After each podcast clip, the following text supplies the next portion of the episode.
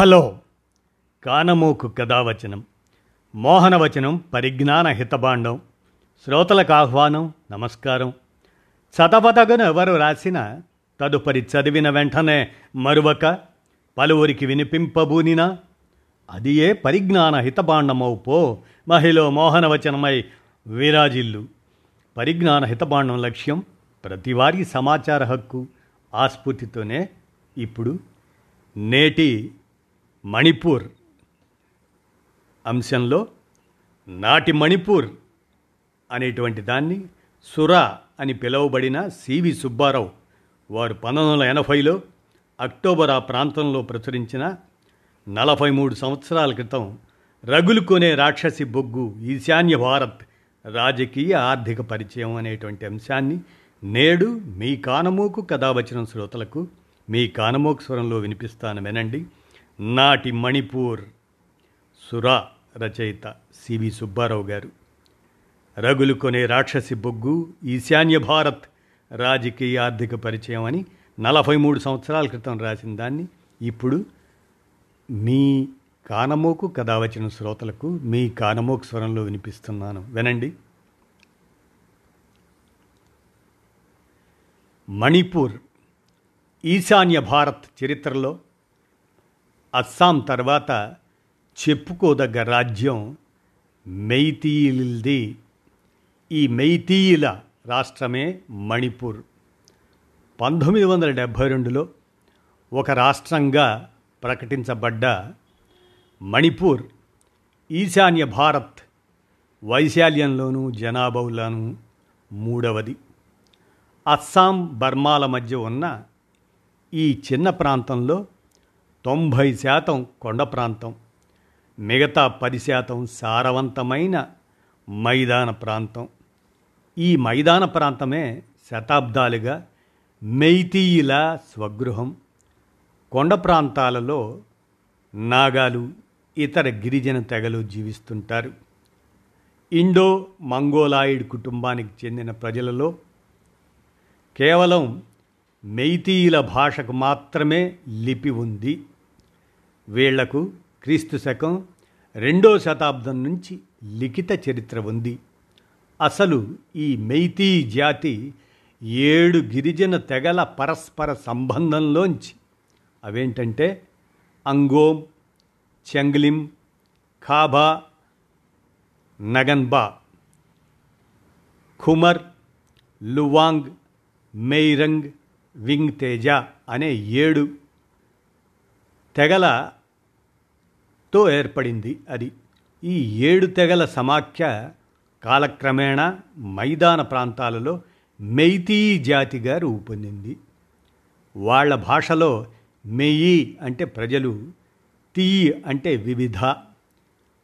ఈ సమాఖ్య ఈశాన్య భారత్లో రెండవ బలమైన రాజ్యంగా అహోం అదే అస్సాం తర్వాత రూపొంది విదేశీయుల దాడి నుండి తనను తాను రక్షించుకుంది. రెండు వేల సంవత్సరాల చరిత్ర గల ఈ మెయితీ రాజ్యం మొదట్లో ఆటవిక రాజ్యం అనే చెప్పుకోవచ్చు. ఈ మెయితీలు కాక మైదాన ప్రాంతాలలో కాలక్రమేణా విజాయితీలు విజాతీయులు అనేక మంది వచ్చి స్థిరపడ్డారు. పద్దెనిమిదవ శతాబ్దంలో వైష్ణవ హిందూయిజం మణిపూర్లో ప్రవేశించింది. అప్పటి రాజు పామ్ హైబాను బెంగాలీ మత గురువు సంత్ దాస్ హిందూయిజంలోకి మార్చడం మైతీయుల చరిత్రలో ఒక మైలురాయి. ఆ తర్వాత రాజు ప్రజలందరినీ హిందువులుగా మార్చడానికి ప్రయత్నించాడు. మైతీల ఆటవిక మత పవిత్ర గ్రంథాలను పుమా అనేవాళ్ళు ఆ గ్రంథాలను తగలబెట్టించి హిందూ మతాన్ని రాజ్య అధికార మతంగా ప్రకటించాడు.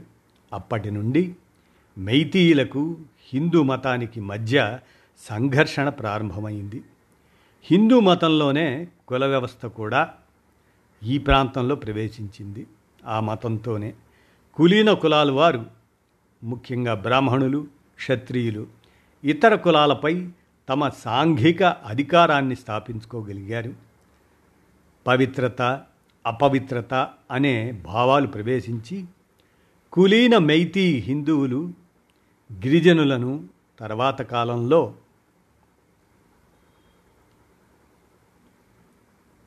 ముస్లింలను హీనంగా చూడడం మొదలైంది. కొండ ప్రాంతాల గిరిజనులకి మైదాన ప్రాంతాల హిందువులకి మధ్య దూరం పెరిగింది. అంతేకాక మైతీలలోకి కులంతో పాటు అంటరానితనం కూడా ప్రవేశించింది. హిందూ మతంలో చేర నిరాకరించిన మెయితీ గిరిజన ప్రజలు అంటరాని వాళ్ళుగా పరిగణించబడ్డారు. లోయి ఎయిథిభి అని పిలువబడే ఈ తెగల్ని రాజ్యాంగం ఇవాళ షెడ్యూల్ కులాలుగా గుర్తిస్తుంది. శ్రమ విభజన ప్రవేశించి మైదాన ప్రాంతాలలో భూమిపై అధికారాన్ని కులీనులకు పనులను అదమ కులాలకు ఇచ్చింది. ప్రధానంగా వ్యవసాయంపై ఆధారపడ్డ మెయితీ ఆర్థిక వ్యవస్థలో బ్రిటిష్ ప్రవేశం దాకా చెప్పుకోదగ్గ మార్పులేమీ లేవు. పదిహేడు వందల అరవై ఐదులో ఈశాన్య ప్రాంతం మీద బర్మీయుల దాడితో మణిపూర్ రాజ్యం వారి కైవసం అయింది. పద్దెనిమిది వందల ఇరవై ఆరులో యాందబూ ఒప్పందంతో బ్రిటిష్ వాళ్ళు అస్సాంలో మైదాన ప్రాంతాలని ఆక్రమించుకున్నప్పుడు ఇతర రాజ్యాలతో పాటు మణిపూర్ రాజ్యానికి కూడా స్వతంత్ర ప్రతిపత్తి దొరికింది. అంతేకాక సరిహద్దు ప్రాంతంలో ఉండే నాగాలను అదుపులోకి తెచ్చే బాధ్యత కూడా మణిపూర్ రాజుకు అప్పగించబడింది. కొద్ది కాలంలోనే మణిపూర్ రాజులు ఆ బాధ్యతను నిరాకరించారు. బ్రిటిష్ వారికి మణిపూర్ రాజులకు ఆ రకంగా ఆరంభమైన సంఘర్షణలు పద్దెనిమిది వందల తొంభై ఒకటిలో సామ్రాజ్యవాదులు మణిపూర్ను ఆక్రమించుకోవడంతో అంతమయ్యాయి. సామ్రాజ్యవాదుల ప్రవేశంతో మైదాన ప్రాంతాలలోని భూ సంబంధాలలో మార్పులు వచ్చాయి. భూస్వాములకి భూమిపై పట్టాలను ఇవ్వడంతో ఫ్యూడల్ వ్యవస్థ చట్టబద్ధమైంది. అయితే కొండ ప్రాంతాలలో మాత్రం ఈ మార్పులేవీ రాలేదు వ్యక్తిగత ఆస్తి అప్పుడు ఇప్పుడు కూడా లేదు. ప్రధానంగా పోడు వ్యవసాయమే అమల్లో ఉంది. ఆ పరిస్థితుల్లో పంతొమ్మిది వందల ఎనభైల చివరి భాగంలో కమ్యూనిస్ట్ పార్టీ నాయకత్వం ఇక్కడ రైతాంగ ఉద్యమం లేచింది. ఈశాన్య భారత్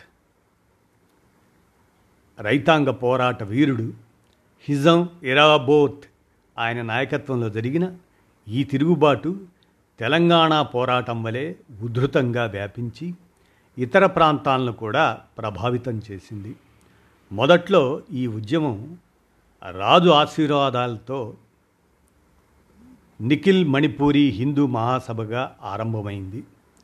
కులీనుడే అయిన ఇరబోత్ సింగ్ పంతొమ్మిది వందల ఇరవై ఎనిమిదిలో ఈ సంస్థను మణిపూర్ మహాసభగా రూపొందించాడు.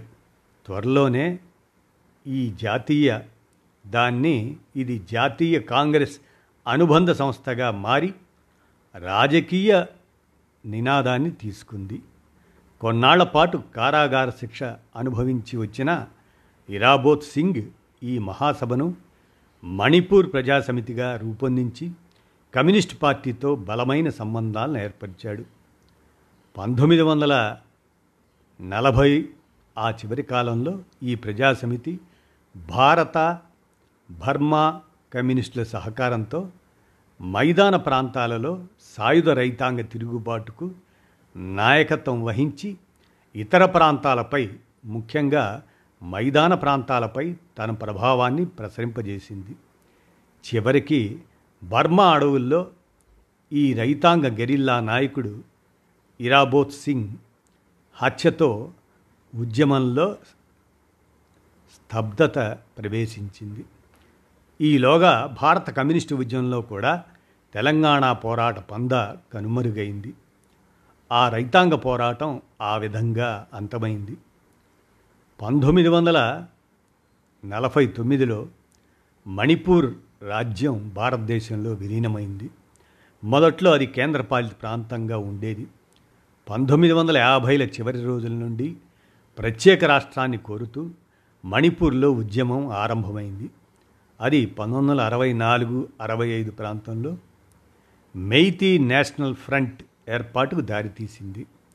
హిందూ మత గ్రంథాలను పామ్హాయిబా సంత్ దాస్ గడ్డి బొమ్మలను తగలబెడుతూ మణిపూర్ ఉద్యమం విజాతీ సంస్కృతికి వ్యతిరేక ఉద్యమంగా వెలుగులోకి వచ్చింది. ప్రతి జనవరి ఇరవై ఒకటిన రాజు ఆ రోజున హిందూ అయినాడని వాళ్ళ చరిత్ర. ఆ జనవరి ఇరవై ఒకటిన కంగాలా వద్ద పెద్ద ఉత్సవంలా జరిగే ఈ దహనకాండ ప్రజల్లో బలంగా నాటుకుంది. పంతొమ్మిది వందల అరవై ఆరులో మణిపూర్ విముక్తిని కోరుతూ ఒనం సుధీర్ కుమార్ నాయకత్వంలో మణిపూర్ విప్లవ ప్రభుత్వం ఏర్పాటైంది. ఈ పరిణామాల ఫలితమే. పంతొమ్మిది వందల అరవై ఎనిమిదిలో ఉవ్వెత్తున లేచిన ప్రత్యేక రాష్ట్ర ఉద్యమం పాన్ మణిపూరి యూత్ లీగ్ నాయకత్వంలో జరిగిన ఈ ఉద్యమం రాష్ట్రమంతటా పోలీసులకు విద్యార్థులకు మధ్య ఘర్షణలకు దారితీసింది. భారత సైన్యాలు ఉద్యమాన్ని అణచివేయడానికి పెద్ద ఎత్తున దాడులు నిర్వహించాయి. సంభాషణల కోసం వచ్చిన ప్రధాని శ్రీమతి ఇందిరాగాంధీ తన పర్యటన రద్దు చేసుకొని వెనక్కి తిరిగిపోవాల్సి వచ్చింది ఆ రోజుల్లో. వ్యవసాయ ఉత్పత్తి ఏ పెరుగుదల లేక క్షీణించిపోవటం పెరుగుతున్న జనాభా అవసరాలను తీర్చలేకపోవటం పరిశ్రమలలో వెనకబాటుతనం ప్రభుత్వం లెక్కల ప్రకారం మణిపూర్ రాష్ట్రమంతా నూటికి నూరు పాళ్ళు పారిశ్రామికంగా వెనకబడ్డ ప్రాంతమే. పెరుగుతున్న వ్యవసాయ కూలీలు పంతొమ్మిది వందల అరవై ఒకటిలో రెండు వేల నూట ఎనభై నాలుగు మంది నుంచి పంతొమ్మిది వందల డెబ్భై ఒకటిలో పదమూడు వేల ఐదు వందల ఇరవై ఐదు మంది ఉన్నట్లుగా ఇక చితికిపోతున్న కుటీర పరిశ్రమ ఇవి స్వాతంత్రానంతర మణిపూర్ ఆర్థిక వ్యవస్థ చిహ్నాలు. కానీ ఈ పరిణామాల వల్లే మధ్యతరగతి మాత్రం విపరీతంగా పెరిగిపోయింది. అక్షరాస్యత ముప్పై రెండు శాతం ఉన్న ఈ చిన్న ప్రాంతంలో ఆనాడే ఎనభై వేల మంది నిరుద్యోగులు ఉన్నట్లు ప్రభుత్వ అంచనా. ప్రభుత్వంలో ఇరవై నాలుగు వేల మంది ఉద్యోగులు విద్యా సంస్థల్లో పదిహేడు వేల మంది ఉద్యోగులు పనిచేస్తుండగా పరిశ్రమల్లో పదిహేను వందల మంది మాత్రమే ఉండటం దీనికి ఒక ఉదాహరణ. ఈ రాజకీయ ఆర్థిక పరిణామాల ఫలితమే ఈ మధ్యకాలంలో అంటే పంతొమ్మిది ఎనభై ఆ ప్రాంతంలో వచ్చిన ఉద్యమాలు పంతొమ్మిది వందల డెబ్భై నాలుగు మణిపూర్ విప్లవ ప్రభుత్వం కేంద్ర ప్రభుత్వంతో ఒప్పందం కుదుర్చుకున్న తరువాత ఆయుధాలని ప్రభుత్వానికి అప్పగించింది. ప్రభుత్వం క్షమాభిక్ష ప్రకటించి రాజకీయ ఖైదీలందరినీ విడుదల చేసింది. ఇందులో కొంతమందికి సుధీర్ కుమార్తో సహా ఉద్యోగాలిచ్చి వాళ్ళని సాధారణ జీవితంలో భాగం చేయ ప్రయత్నించింది. అయితే ఈ లొంగుబాటుని వ్యతిరేకిస్తూ ఒక విప్లవ పక్షం పోరాటాన్ని కొనసాగించడానికి నిర్ణయించింది. PREPAK people's revolutionary party of Kangleipak అని పిలువబడే ఈ గ్రూపుకి తుల్చంద్ర నాయకుడు గౌహతి విశ్వవిద్యాలయం నుంచి న్యాయశాస్త్రంలో పట్టాపుచ్చుకున్న ఆ యువకుని నాయకత్వంలో వృద్ధి చెందిన ప్రీపాక్ త్వరలోనే తీవ్రమైన సైద్ధాంతిక విభేదాలను ఎదుర్కొంది ఆ రోజుల్లో. దాని ఫలితంగా పీపుల్స్ లిబరేషన్ ఆర్మీ పిఎల్ఏ అనే పేరుతో మార్క్సిజం లెనినిజం మావో ఆలోచన విధానం వెలుగులో ఒక విప్లవ పక్షం ఏర్పడింది ఆ రోజుల్లో.